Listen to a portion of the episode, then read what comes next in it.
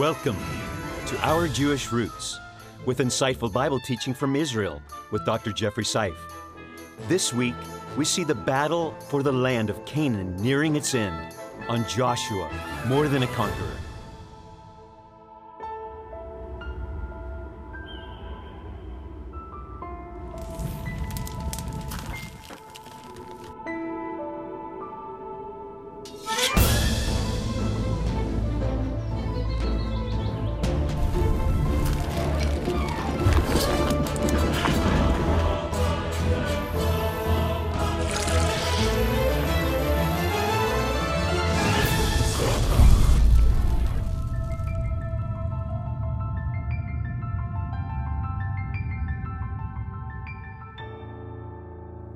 Welcome to our Jewish Roots. I'm David Hart. I'm Kirsten Hart. I am Jeffrey Seif, and we are going back to a special place at the first, Hatzor, a capital, a principal area in northern Israel, and a great battle was fought and won there with God's help. So we're in week seven. What's next for Joshua? Well, we're carrying on with highlights of his ministry, his ups and his downs, and uh, what a battle it was. We're at, we're finishing in short order. Uh, we're just going through the highlights of his life. As he's conquering Yes. that holy land that God told him to do. Let's go to northern Israel right now for Dr. Seif's teaching.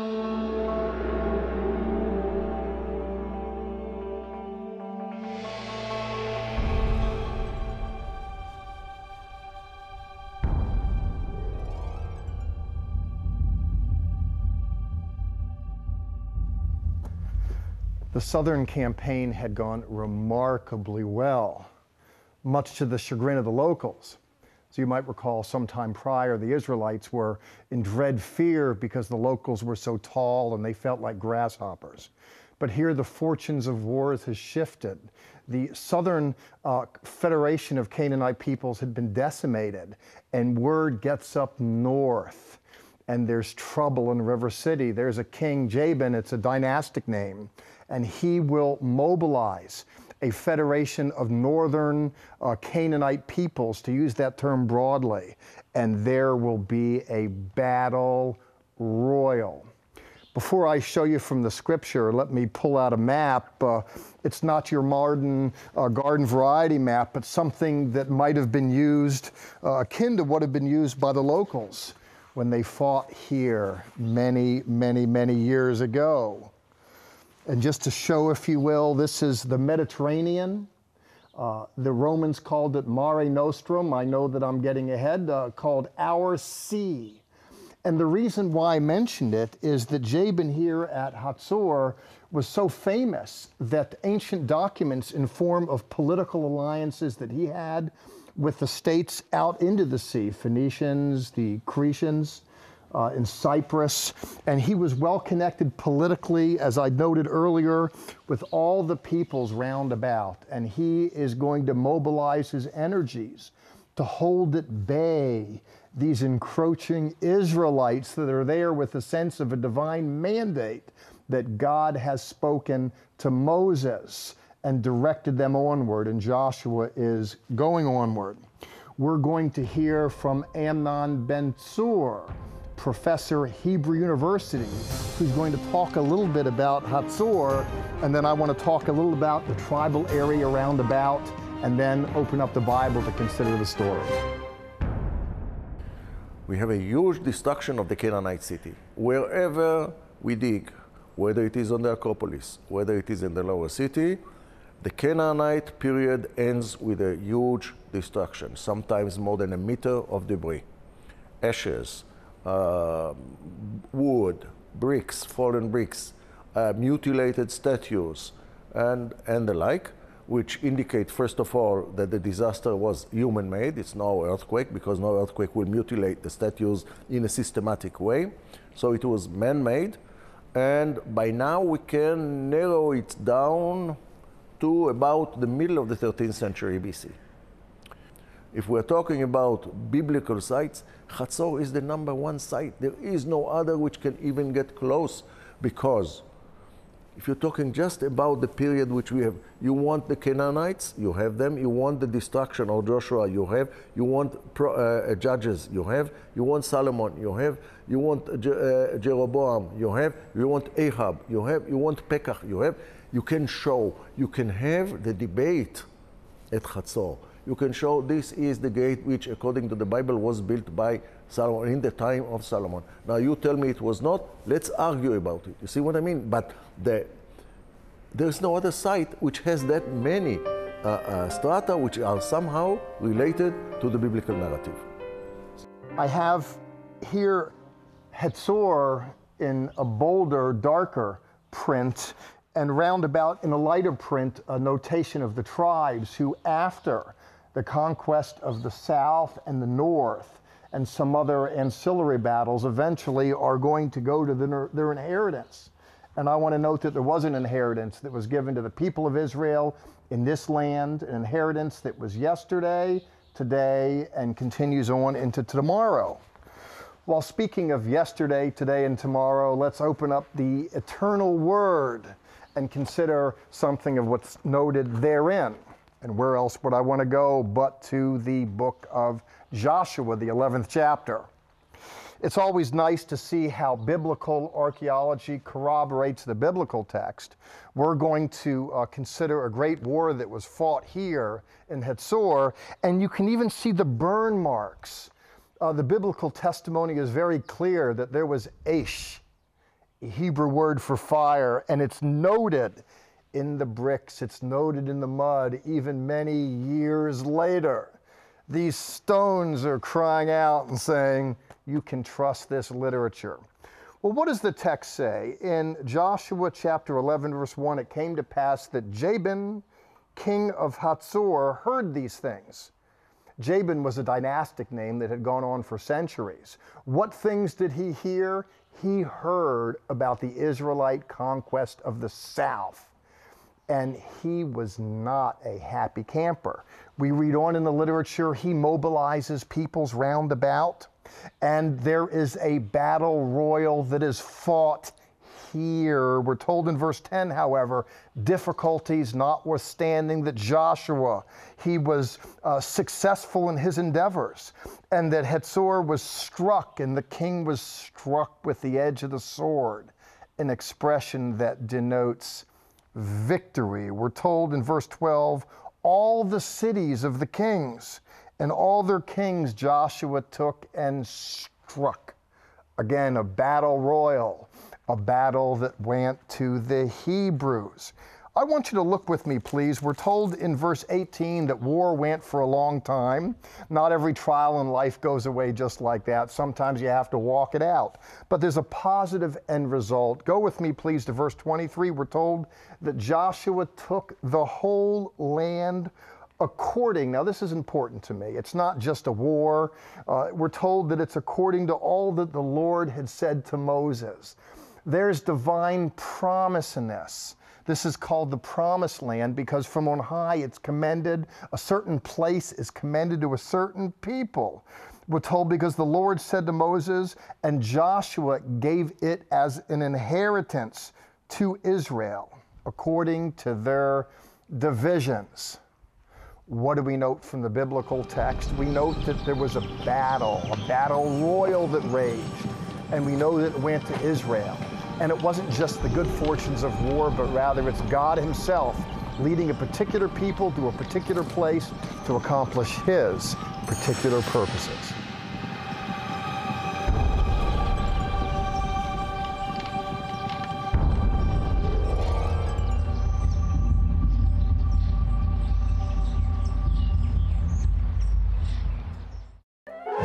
Resource this week, the series Joshua More Than a Conqueror on DVD.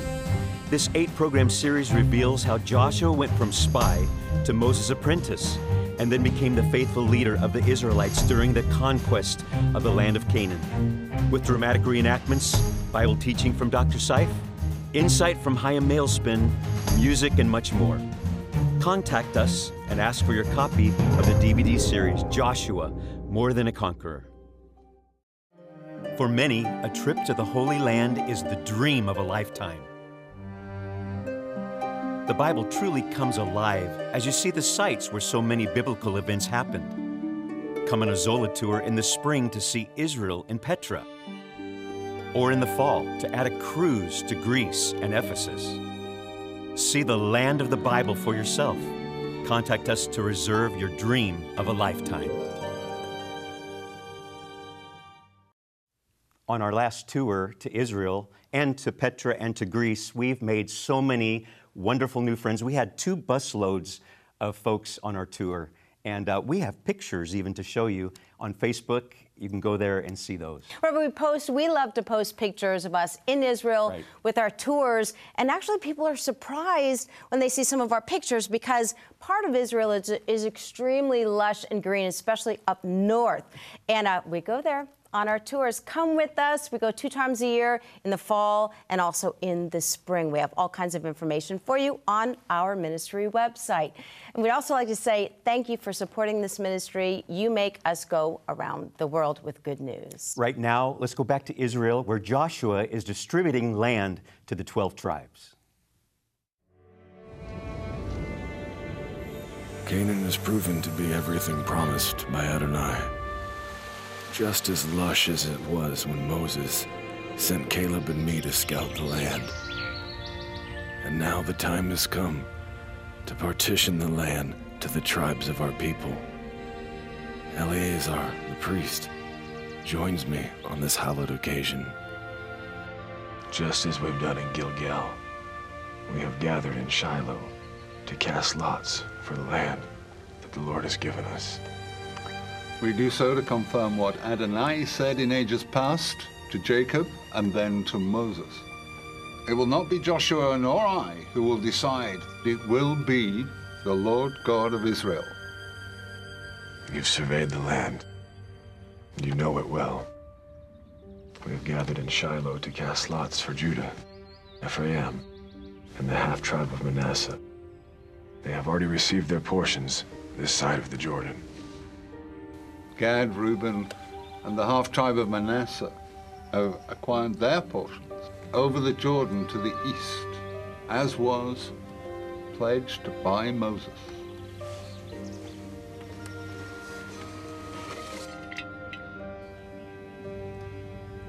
Benjamin, The land between Judah and Ephraim.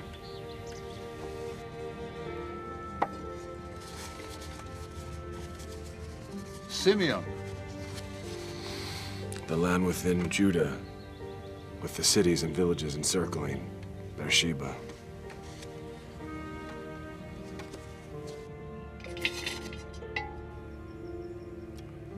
Zebulun, The land as far as Serid, then to the north to the valley of Jethel.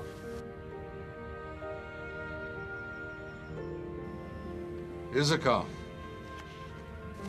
The land from Jezreel, reaching to Tabor.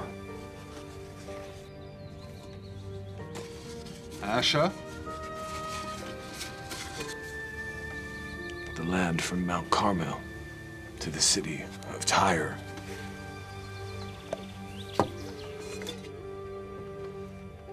Naphtali, The land from the terebinth tree in Zaanannim to the Jordan and Kinnereth.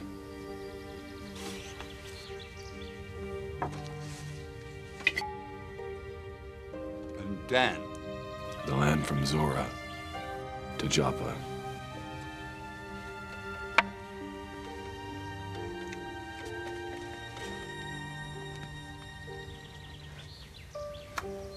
And to you, Joshua, son of Nun, we give Timnath Serah in the hill country of Ephraim, just as you requested. It was a dream come true. His mission complete, Joshua would spend the last few years of his life in the green heartland of Israel, within the boundaries given to his tribe, Ephraim. We've come here to Shiloh many times before, as it is such an important biblical site. And this time, especially because it's central to the very land allotted to Joshua. It happened that the Lord blessed the land with rain on our visit, So we found shelter within some ancient ruins while outside it poured.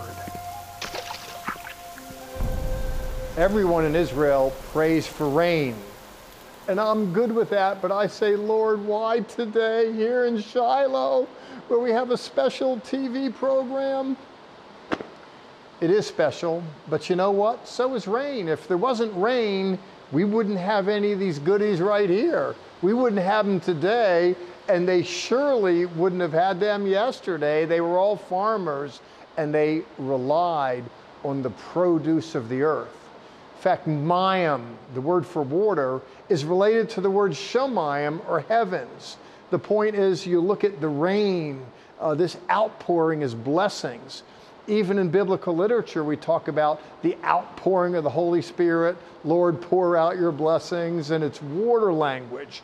And it, it, it harks to this agrarian language. Well, we're in the thick of it here uh, in Shiloh, a fascinating place today, an important place yesterday in Joshua's day. We're told, in fact, in the 18th chapter, that when the battles had run their course, uh, Joshua led the Israelites and they knocked out the backbone of the local Canaanite resistance.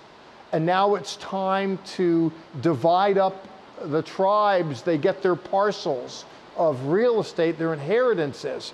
We're told in the 18th chapter, Vayikohalu kol adat b'nei Yisrael Shiloh, and that the whole congregation of the children of Israel assembled themselves together at Shiloh.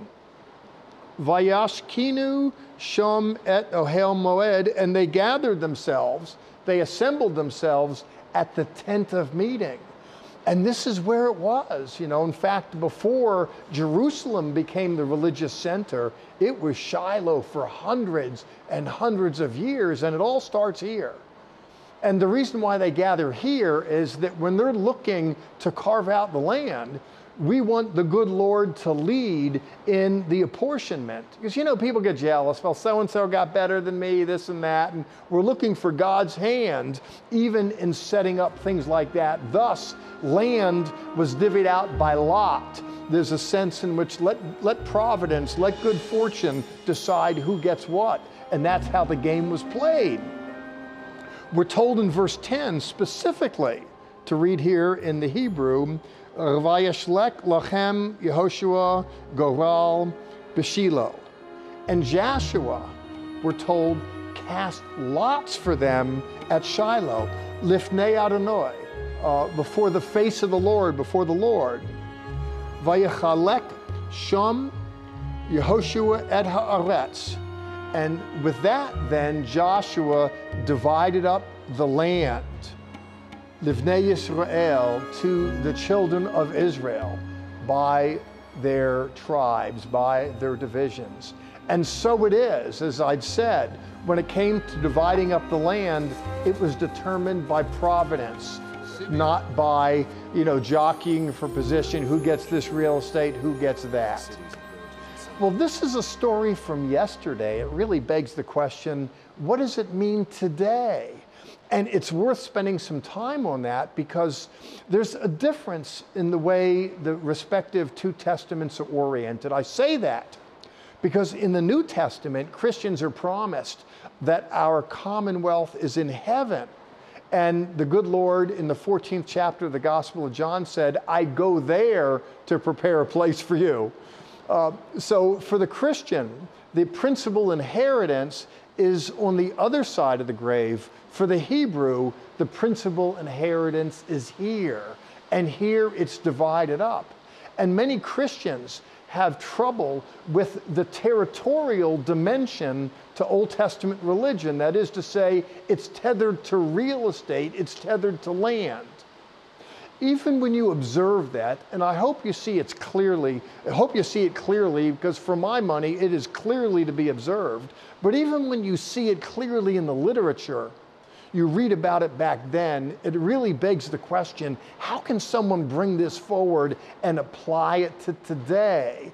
In other words, what does the story for the ancient Jew have to do with you? It's a reasonable story to my way of thinking. Does the notion of a defined inheritance only relate to them then with a heavenly bound inheritance for us today?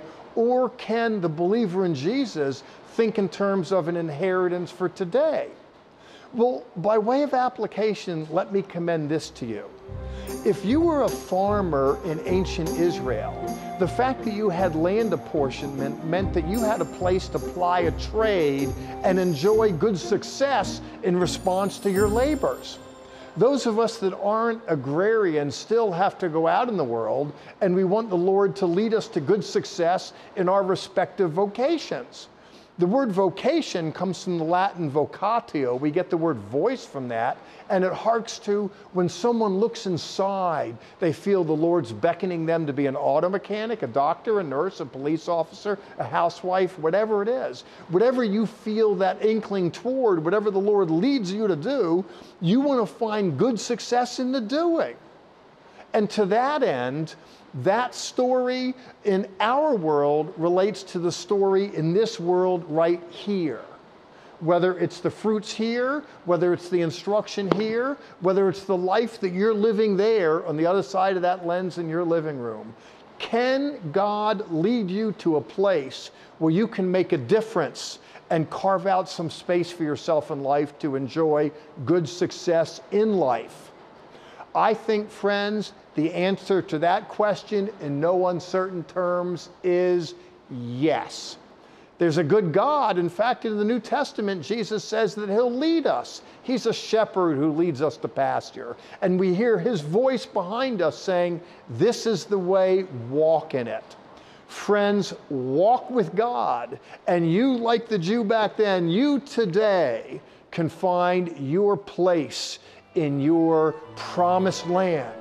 And you too, like Joshua, can be more than a conqueror.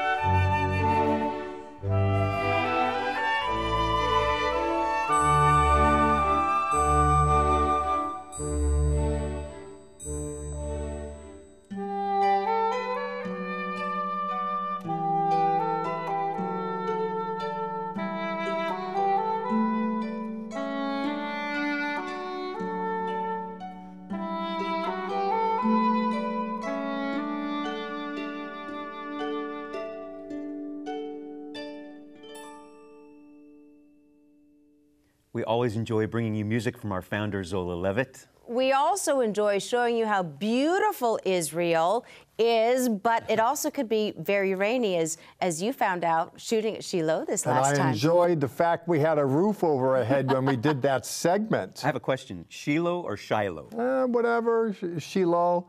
Shiloh. Uh, Hebrew Shiloh is the norm these days. But you know, what a place. I mean, that was the capital, the spiritual center, the sh- spiritual nexus of Israel long ago, And- before Jerusalem, before what's behind Right. us I was going to say it's fantastic that on our tours we're actually able to take everyone that goes on a Zola tour to that spot. It's one of our favorites. And it's, it's like you can feel what happened back in the day. We sing at that spot. I remember we sang, We are standing on holy ground. It was amazing It for is. us to be able and to do that. And you that. know the title our jewish roots it's not just our jewish toots that is to say the ministry uh, is built around taking people to the place spiritually, emotionally, intellectually, and literally. And I think there's great value in that. I know you do. We all participate in that. Hopefully, we all do. And I want to ask you to help us, if you will, please. I love going to Israel. The thing that I hate most about ministry, not that there's a bunch of things that I hate, uh, but there's things that you love, there's things you don't love so much. I don't like putting the ask out there. Uh, I like to be a giver myself as a human being, as a believer. Please be gracious. If you find value in all of this, please uh, put your money where your heart is and, and make a kind donation to help us carry on this wonderful work. And that donation brings this ministry literally worldwide to show people and tell people about our amazing, wonderful, rich Jewish roots. And you are such a blessing to bring us there and to tell us why certain places are so vitally well, important. You're kind to say that. I give a talk. I don't want to correct on air. Uh, I don't correct my wife. I don't want to correct yours. You're the ones that bring us there. That at the end of the day, the reason why this goes out is because people reach in. And uh, I'm glad to use my talents. Uh, you're glad to use yours. They're glad to use your, theirs. Together, we're able to advance the kingdom. Well, we do appreciate your rich insight and teaching us why it's vitally important that we go in that Old Testament. Yeah and learned so much, especially from Joshua. Well, I appreciate that you're super gracious. I mean that sincerely. Well, thank you. Can you tie it all together today about Joshua, what he's been through so far in this series? He's been through hell on his way to heaven. Uh, to put it bluntly, there's battles to be fought, and he got his game face on, his faith up, and he rolled the dice against an uncertain future and won at the end of the day. And he's able to go to his reward. Much as we go to our reward. Zola Levitt went to his reward. I'm 64 years of age. I know I'll go to mine soon enough. But speak of going, it's time to go. And as you go, Sha'alu Shalom Yerushalayim. Pray for the peace of Jerusalem.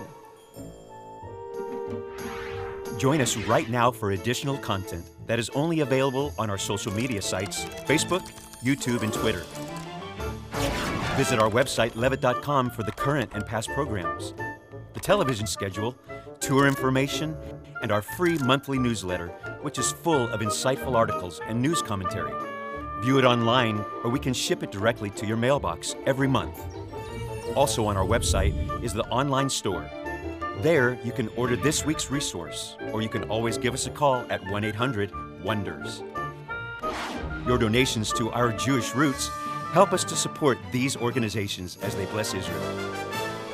Please remember we depend on tax deductible donations from viewers like you.